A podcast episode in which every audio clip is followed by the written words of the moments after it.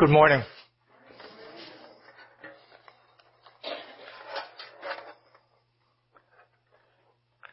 Sympathy and sovereignty are qualities that express God's goodness and His greatness.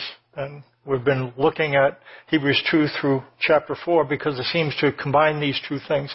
And we'll find that's the case again this morning. The Exodus from Egypt is the defining point in Jewish history. And millions of individuals left the promised land. And when the dust cleared, only two of the original crew actually entered Jacob and what is it? Joshua and Caleb. That's it. The rest died in the desert. The writer to the letter to the Hebrews performs a spiritual autopsy. He identifies the spiritual sickness that claimed their lives. What it says, Hebrews 3, 14. says, For we have come to share in Christ, if indeed we hold our original confidence firm to the end. As it is said, today if you hear his voice, do not harden your hearts as in the rebellion. For who were those who heard and yet rebelled? Was it not all those who left Egypt led by Moses? And with whom was he provoked for forty years? Was it not with those who sinned? whose bodies fell in the, de- in the wilderness? And to whom did he swear that they would not enter his rest, but to those who were disobedient? So, we see that they were unable to enter because of unbelief. Therefore, while the promise of entering his rest still stands, let us fear lest any of you should seem to have failed to reach it. For good news came to us just as to them, but the message they heard did not benefit them because they were not united by faith with those who listened. Why did so many children of God die in the desert, we hear a couple of things that describes what happened. They rebelled. Rebellion is a word that's rooted in bitterness. It's a sense of bitterness that expresses itself in grumbling and complaining. So that was part of the problem. It says as well that they were disobedient. This word for disobedient is a disobedience that's rooted in disbelief. It's somebody telling you to do something you don't think they're going to follow through, so you're not going to do what they say. And that's the specific kind of disobedience. So that was there. There was bitterness and there was disbelief rooted in disobedience rooted in disbelief. But at the deepest level, the writer indicates that they were unable to enter because of unbelief. It was a lack of faith. And so when we look at the roots from which all the fruit of rebellion and hard-heartedness and sin, all those things are the fruit. But if we trace it down to the root, what the writer indicates it was about unbelief. What kind of unbelief? What didn't they believe? And it says, Today, if you hear his voice, do not harden your hearts as in the rebellion. The unbelief is related to what God was saying. What did God say to them? He said a lot of things, but in this particular context, the point seems to be that God issued an invitation to them, which he wanted them to follow through on, and this was the invitation. Enter my rest. Enter my rest. And apparently, what happened, they looked at the barren land. They were in the wilderness at the time, and they said, what rest are you talking about? Empty shells and barren hills, there's no rest here. This is the unbelief. Rest resistant unbelief. That's the problem. Rest resistant unbelief. Um, if rest is the solution, then restlessness is the problem. Let's look at, let's think about rest first. Rest is the solution. Entering God's rest was and still is priority one. What does God want for you? We could put that a number of different ways. He wants you to obey, okay. He wants you to believe, okay. All those things, and those are true. Being very specific. He wants us to enter His rest. That was His objective, is His objective, will be His objective. That's what it is. Priority one. What does God want for us? He wants for us to enter His rest. Um, this is directly related to avoiding the mistakes the Israelites made. That's what it says. Let us therefore strive to enter that rest so that no one may fall by the same sort of disobedience. So if we don't want to fall into the same trap that the Israelites fell in the wilderness, there's a very simple, but simpler to say, more difficult to apply solution. Enter God's rest. And in so doing, we're told that we will not fall into the same sort of disobedience. The strongest command in the Bible here, with respect to, there's a number of ways that you can make a command, but this is the strongest. It's literally make every effort to enter God's rest. It's literally hurry up and rest.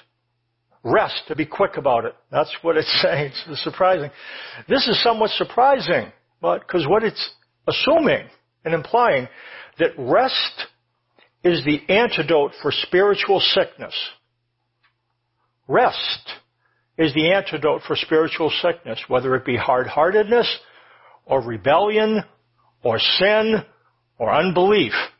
Uh, rest is the antidote. It's not talking about trying to make ourselves more restful. That's not what it's saying. It does not say you get rest. It's telling us to enter His rest. It's, that's the destination. We are to enter His rest. So it's focusing on His rest and ours. A God at rest. A God at rest. When you think about God, what do you imagine? Think about Him. I'm not sure if you put a picture in your brain or got an image. I would imagine that somebody at rest might not be the first vision in our minds. When we think about God, we normally don't think about Him being at rest. In fact, we think about Him being fairly agitated, looking at the world and trying to figure out why can't I get people to believe in me and how about this and that. And we might not put those words on it, but in general, my sense is that we don't think about God as being at rest. Um, but that is what the, says in Hebrews 4:10, whoever has entered God's rest has also rested from his works that God did from his. Rest is the realm of God, the realm of finished work. If you are moving into an apartment, you have some things to do. So like that room back there, we're going to have some Intech's going to come in. They're going to, they took some stuff out. It's drying out. They're going to put stuff in, and when their work is finished, what we're going to be able to do is open the back, and some of you are going to sit back there, and we'll serve coffee back there, and once their work is finished, then we'll be able to enjoy it. That's the image that God's work is finished. And because his work is finished, he is at rest. Our rest is one of the perks that comes from being God. If you're God, you can afford to rest because Nobody can tell you what to do. You determine what you're going to do, you do it, and you rest. Uh, it's one of the perks. In fact, would you agree?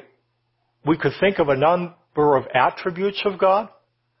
Loving, just, holy. I'm going to suggest that at the foundation of all of them is this. Rest. Rest is the prerogative of deity. If you are God, you can afford to rest. And that's what the writer seems to be saying. And rest is then where God lives.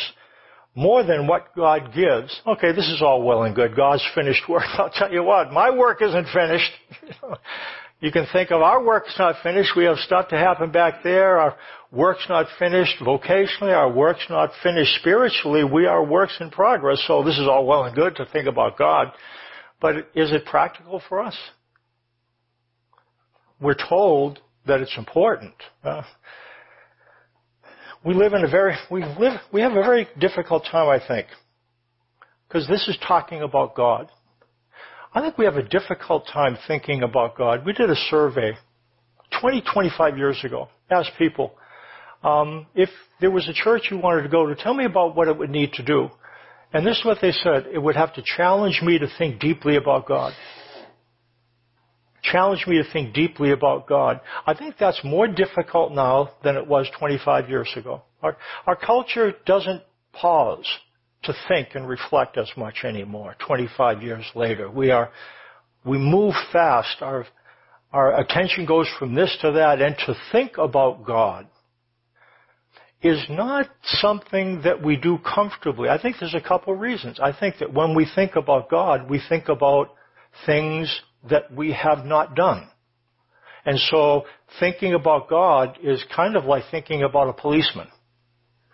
You know, somebody that you know, you're kind of glad they're there to protect you, but it, it make you uncomfortable just the same. You know what? It feels to me like thinking about God is like approaching reflective glass. You know, reflective glass, if you look at it, the initial image is you. And so you go there and, and if you facing glass, then you're just kind of, you know, you're going like, you know, then you're looking at yourself. But if you get close to reflective glass, you know what happens if you get really close to it, you can look through it. It's easier for us when we think about God to see ourselves. What the writer's doing, he's encouraging us Put your face closer. Look into the place where God is. And what it's indicating for us when we look through and we get past looking at ourselves and look at Him, the writer is suggesting He is at rest. And what the writer is compelling us to do, go ahead. He's asking you to join Him. Go ahead. But I'm not at rest. I know. That's why you need to join him. Because he is. So you don't control your restlessness. Bring it with you and enter his rest. It's spiritual priority number one. That's what this writer is indicating. Um, we enter God's rest. You know the, the image of Jesus knocking on our door, knocking on the door? You've seen that. And that's, that's a good image. This is different though, isn't it? He's not knocking on our door. We are entering His. We're not even knocking. It says, let us approach with confidence the throne of grace. Confidence means that you don't, you know, you don't have to, you know, you know, kind of wipe your shoes and you know, take something out of your teeth. He says, come on in and enter with confidence into the throne of grace. Um, it says we have come to share in Christ in the first verse 14. We have come to share in Christ if indeed we hold our original confidence firm to the end. This is giving the goal. So, entering God's rest is the means. But what's the destination? What is it that God wants from us? He wants us to enter His rest. But what does He want to generate in? What He wants us to do is hold firmly our original confidence until the end. Let me tell you what confidence is. Confidence, we've talked about it. It's the word parrhesia. It's a Greek word, and here's what it means, is that in the Roman Empire, if you were a Roman citizen and you were beckoned into the halls of somebody in power, you could do so if you're a Roman citizen. Don't go if you're not a Roman citizen. But if you were a Roman citizen, you can enter with confidence and speak freely when you're there. That's what confidence is. It is the sense that I can enter God's presence. That's part of confidence, but it's not just entering His presence. It's entering His presence and speaking freely to Him while there. That's what God wants to develop in us. He wants us to learn to do that and keep doing it. And keep doing it. And keep doing it. Entering His presence, speaking freely, entering His presence, speaking freely, that's what He's cultivating in us. The evidence of authenticity is the capacity to approach the throne of grace honestly and to continue to do so over the years. Sometimes in the beginning of our Christian life, we're very honest with Him, and then that honesty tends to tail away. We become a little bit disillusioned with ourselves. We start to think that God's up there going, and frankly, our relationship with Him becomes icy. Not from His side, but from ours. It's like when you owe somebody money, and you owe them money, and you owe them money, and it used to be, hey, you know what, I, I got your money, I'll, I'll get it right to you. And then you see him two weeks later, oh boy, there's Lyle. and so you, you, that's, that's what we do. We imagine that God's holding these expectations over our head. He's saying, come on, come on. Where's the obedience you owe me? Where are those promises you made to me? Come on, follow. You know what God's really saying to you? I want from you what I've wanted you from the beginning, now and always. I want you to enter my presence and speak freely. That's what I want. So, to stand outside of that's not what he wants. He, he wants us to hold to our original confidence firm until the end. Enduring God's, entering God's rest is the way to do that. I'll tell you what. If you perceive God as frustrated and restless, you are not going to want to speak freely with Him. You just don't. Somebody who's restless and angry, you're not going to want to see him. By the way, that's not him. God is at rest when he thinks about you. God is at rest when he thinks about me. God is at rest when he thinks about the world. He's at rest. It's difficult to understand. Entering God's rest is the formula for enduring confidence. Rest is the solution. If rest is the solution, what's the problem? This is tricky. Restlessness is the problem. Restlessness is the problem rather than look at him and enter his presence, say, wait, I'll, I'll get it. Me, I got it. I'm on it. Okay? Gee, I, how am how the world like I live? I promise God I'd do that now. And so now, restlessness becomes the problem. We become aware of all the things that we promise to do and we lose sight of what he wants and we fall into imagining what he wants. And then rather than enter his presence, we try to fix everything, fix our desires, fix our world, fix our family. And we fix first and then we imagine entering later. That's backwards. We enter first. We enter first and enter his rest. That's the solution. We are hard-hearted, rebellious, disobedient, and disbelieving because we're restless, not vice versa. We imagine that we are restless because we're disbelieving. No. We are disbelieving because we're restless. We imagine that we're restless because we're hard-hearted. No. We're hard-hearted because we're restless. We imagine that we're restless because we're disobedient. No. We're disobedient because we're restless. Restlessness is the problem. It keeps us from entering the throne of grace, speaking freely, being comfortable, developing a relationship with our Father. That's what the writer is saying. Let's try to understand more about restlessness. Restlessness comes from frustrated desires. Let me tell you what restlessness is about. It's about, I don't have what I want to have. I don't do what I want to do. I don't think what I want to think. And I don't feel what I want to feel. And that's why I'm restless. I don't have what I want to do. That's why I'm restless. I don't think what I want to think. That's why I'm restless. I don't do what I want to do. That's why I'm restless. I don't feel what I want to feel. That's why I'm restless. And we try to fix it so that we have what we want. We think what we want. We do what we want. We feel what we want. And we try to do these things. We gaze at our feelings and gaze at our thoughts and gaze at our actions and gaze at our words and glance at God. Are you going to help or what's the deal? I mean, if you're not too busy. It's upside down upside down.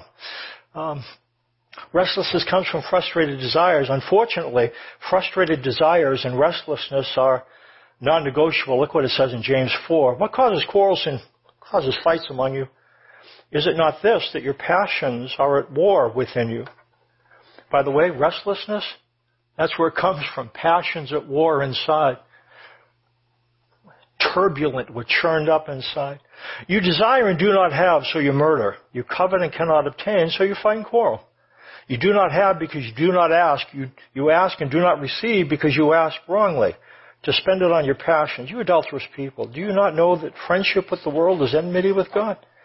Therefore, whoever wishes to be a friend of the world makes himself an enemy of God. Or do you suppose it is to no purpose that the scripture says he yearns jealously over the spirit that he has made to dwell in us.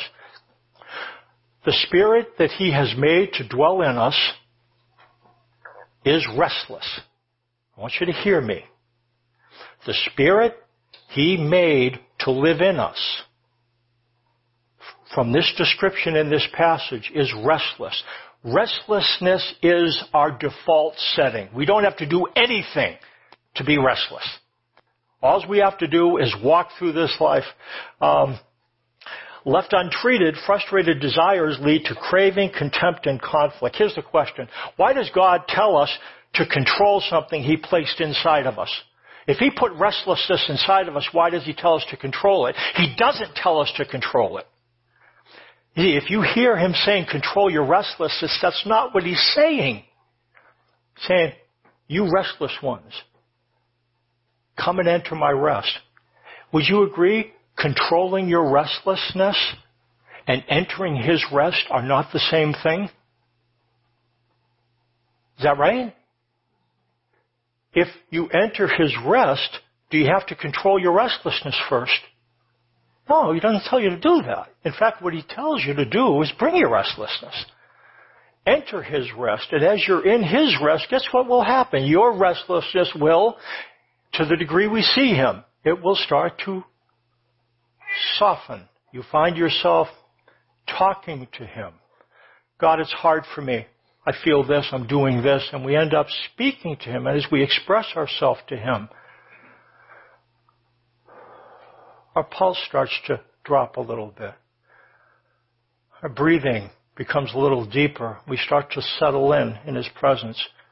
What God says that is exactly what I want from you. I don't want you running around. There's things to do. I want you to enter my rest first. Connection, then correction. There's things to correct, right? Connect, then correct. Rest, then effort. That's the way it works. Again, this sounds nice. It's not, it's not easy. Um, God tells us to enter His rest. We don't exit our restlessness. We enter His rest. Now notice, right? We don't exit our restlessness. We enter His rest. That's what we're being told to do. Um, entering God's rest is a solution, but it's a solution that apparently we can't experience alone. What it says in Hebrews 4, 1 and 2. Therefore, while the promise of entering his rest still stands, let us fear lest any of you should seem to have failed to reach it. For good news came to us just as to them, but the message they heard did not benefit them because they were not united by faith with those who listen. What it says, God can give us good news, but good news can't benefit us if we don't believe it. Uh, God's news to us, He says, I want you to enter my rest. Yeah, right. sure. How do we overcome questions that we have? How many of us have questions about entering God's rest? I mean, how do we pull this off? What do we do about that? You know what the writer is suggesting? Don't try it alone. Don't try it alone. God places us in communities for a purpose. And what's happening in this letter, there are individuals who are staying in these Jewish Christian churches, and there's a bunch of Jewish Christians that are leaving. It's just too hard. They've lost neighborhood, they've lost livelihood. And what the writer is indicating, he's trying to get these who are staying to go after those who are leaving. And what he's saying, they can't do this alone.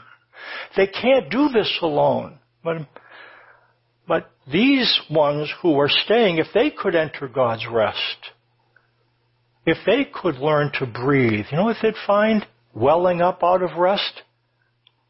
Compassion. You know what? Let's go after them. You know, there is something. This is hard. Christian life for first century Jew difficult. But God has a way of teaching us in that context to enter rest. And what he wants is those who stayed to go after those who didn't stay. Because the fact is, they are not going to be able to find God's rest alone. That's what the writer is concerned about. And he wants these ones to make sure that they don't fall short of the rest of God. Um, we don't enter into God's rest in isolation. Leads us to some questions. As we practically, what does this mean? One good question is, how do we enter rest? How do we enter rest? Um, there's a related question we'll deal with next week. We'll talk about how a little bit today, and then in upcoming weeks we'll flesh it out. Another question is, when do we enter rest? When do we enter rest? And there is an answer, and this is what we'll learn next week.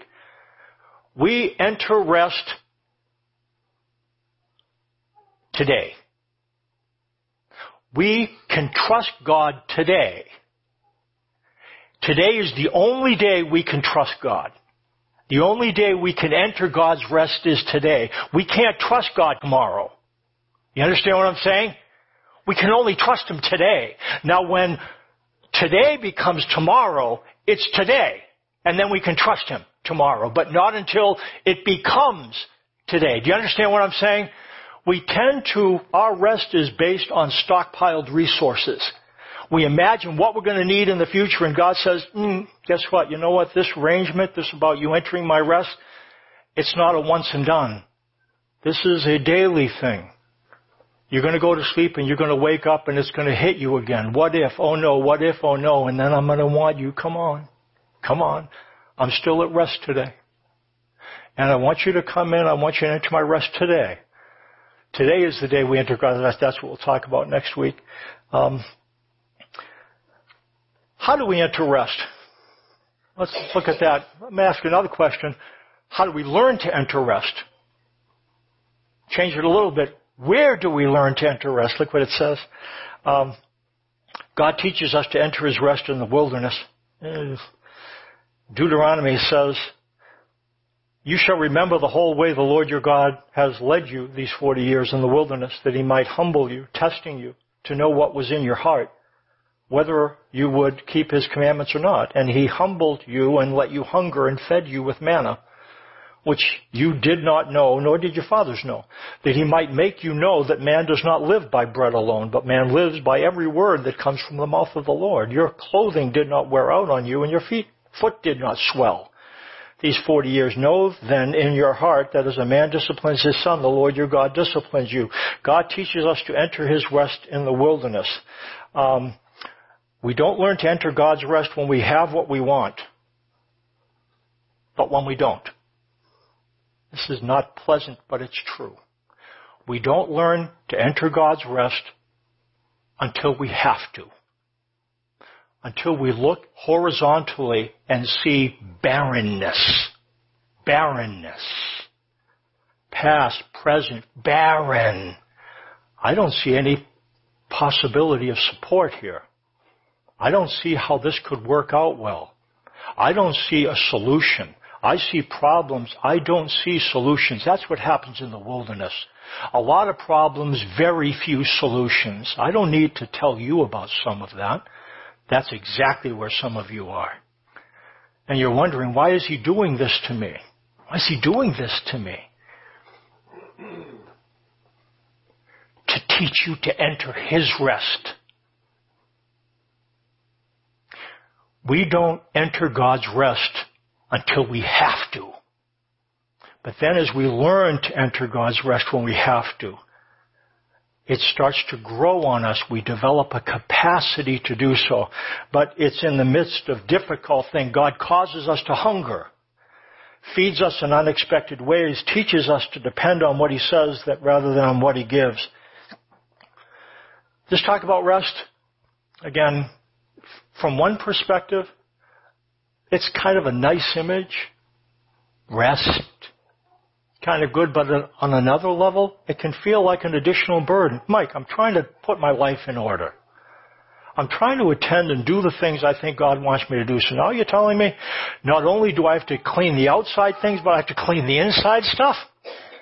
I have to mess around with the inside stuff, and um, we, I not only have to clean the outside of the cup and dish, but I need to, to cleanse the inside as well. I want you to remember what God wants from you. Do you remember it? He wants you to enter His rest. But do you remember what He wants you to continue to do? Hold firm your original confidence until the end. Confidence is entering God's presence and speaking freely with Him there. That's what He wants from us. And that is accomplished when we're in a place where we can't manage on our own. We find we have to turn somewhere. Our wife can't help us with this problem. Our husband, our kids, he can't, she can't, they can't. I can't find a solution. I can't find a solution. I have no place to go. I look at the past, look at the present, look at the future, nothing. And God says, I know a restful place. You don't need to make yourself rest. Come to me. And what God would indicate that He is that rest. And as we understand that and learn to move towards Him, we find a capacity to grow in our ability to want to go to Him and speak freely. That is what He wants from us. More than your obedience, he wants you to be confident in entering His presence because confidence will usher forth obedience and belief and soft-heartedness. If rest is the solution, yeah, rest is the solution. Um, We've talked about sympathy and sovereignty. In order to, and I'm going to close with this, in order to hold on to confidence, we need to have two things in view. Like, in order to, to enter God's presence, wear your glasses. And one lens is sympathy, and one lens is sovereignty.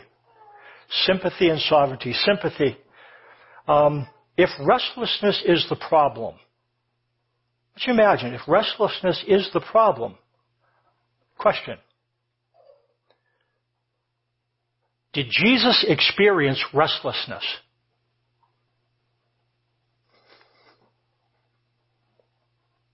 Jesus experienced restlessness?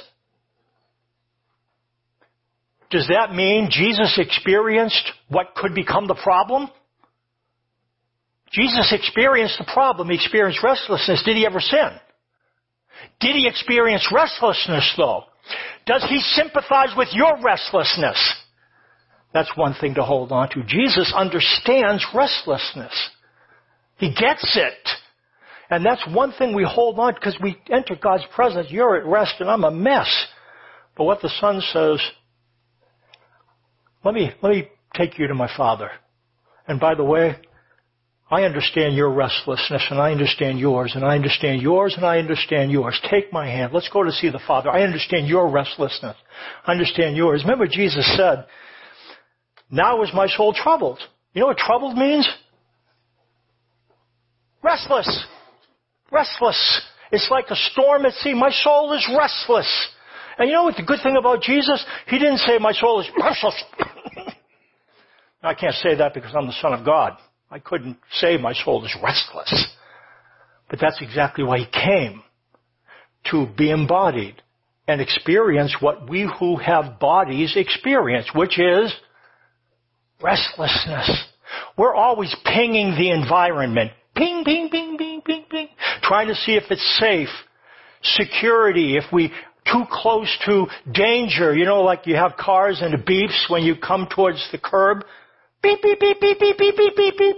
We have those sensors in us. We're always pinging the environment. Am I close to danger? Ping, ping, ping, ping. Am I away from safety? And when we do that, it goes off.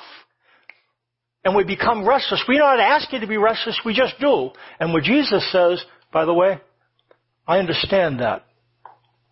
Because I ping the environment as well. Now Jesus understood the Father and he entered his rest.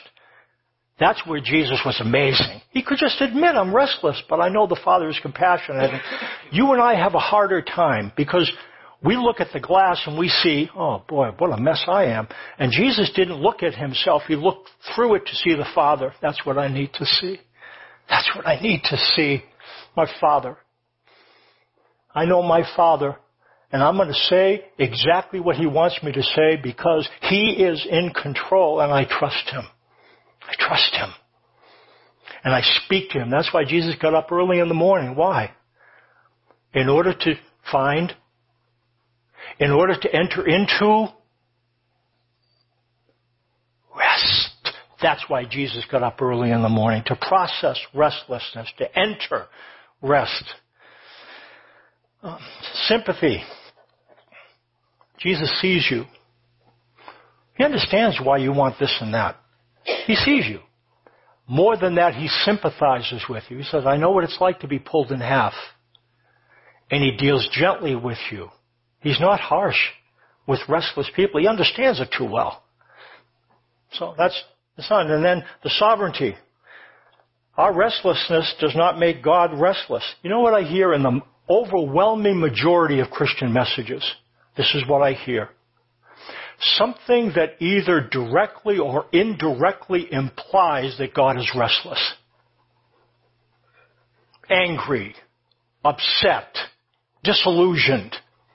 And then what I hear is then some things are given to the congregation to do to make God feel better, to help him to be at rest. Again, that's a little extreme. But the idea of a God at rest, I don't hear it. I don't hear it. The idea of being able to make God happier, I tell you what, if you don't do what God wants you to do today, God will have a great day. Your behavior does not control Him. If you stumble, He's not going to bite His nails. That's kind of a good thing, isn't it? That's a good thing, isn't it? And what he would have us do is to understand his sovereignty. Um, it's hard for us to approach God's throne and speak freely with him when we imagine him in an agitated state. This again, um, and I'm done. Um, Devin, come on up. And the worship team. Um, in this message, the most difficult part, as I think of it, is the belief that God is at rest. That He is that much in control. When that starts, then we can take our restlessness and enter His rest. And we do that daily, and that's what we'll talk about next week.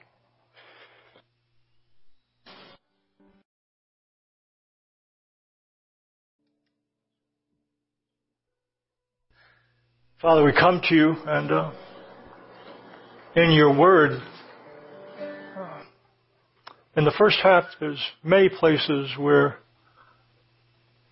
you are reflected as angry, and we can't get around that. You, that's what's there. But what you would have us understand is that it's not that you change in the Bible, but your covenant does, and that was a conditional covenant. And on this side of the cross, we're under a new covenant. Um, you put your law in our minds and write it on our hearts.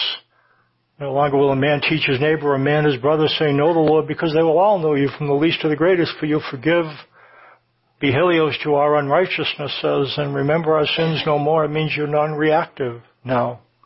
On this side of the cross, and this is what you deeply are. Deeply are. Jesus reveals you. And I'd ask that we would get that image in our mind and understand that you are a God at rest so that we could learn in our wildernesses to enter that rest. In Jesus' name. Amen.